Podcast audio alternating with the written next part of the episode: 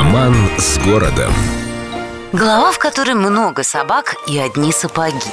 Наш народ не то чтобы сентиментальный, но очень искренне проникается и сопереживает историям о животных. Вот, к примеру, Иван Сергеевич Тургенев написал массу интереснейших характеров, впечатляющих личностей, живых и объемных героев, а памятник воздвигли Муму. Но знаете, над историей про то, как несчастному глухонемому дворнику из-за капризов начальства пришлось самого себя лишить единственного близкого существа на земле, рыдали, если не все, то многие, в том числе и я сама.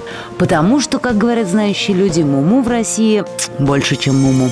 Кстати, после смерти великого писателя по городу долго ходили слухи, что во время похорон с грандиозной траурной процессией, двигавшейся в сторону литераторских мостков, неотступно следовали бездомные собаки. Причем по пути псы сменяли друг друга как почетный караул и не издавали ни единого звука. Ну а домашние жучки в этот день были, на удивление, смирными и притихшими.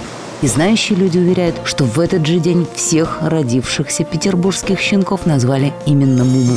Словом, памятник несчастной собачке уже давным-давно был воздвигнут в душах наших людей. И вот 25 марта 2004 года к 150-летию публикования в журнале «Современник» душещипательной тургеневской истории рукотворный, не побоюсь этого слова, материальный памятник Муму был торжественно открыт.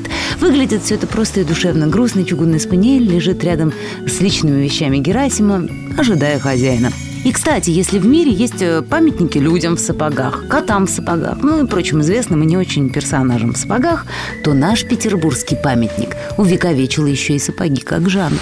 С любовью к Петербургу. Эльдо радио.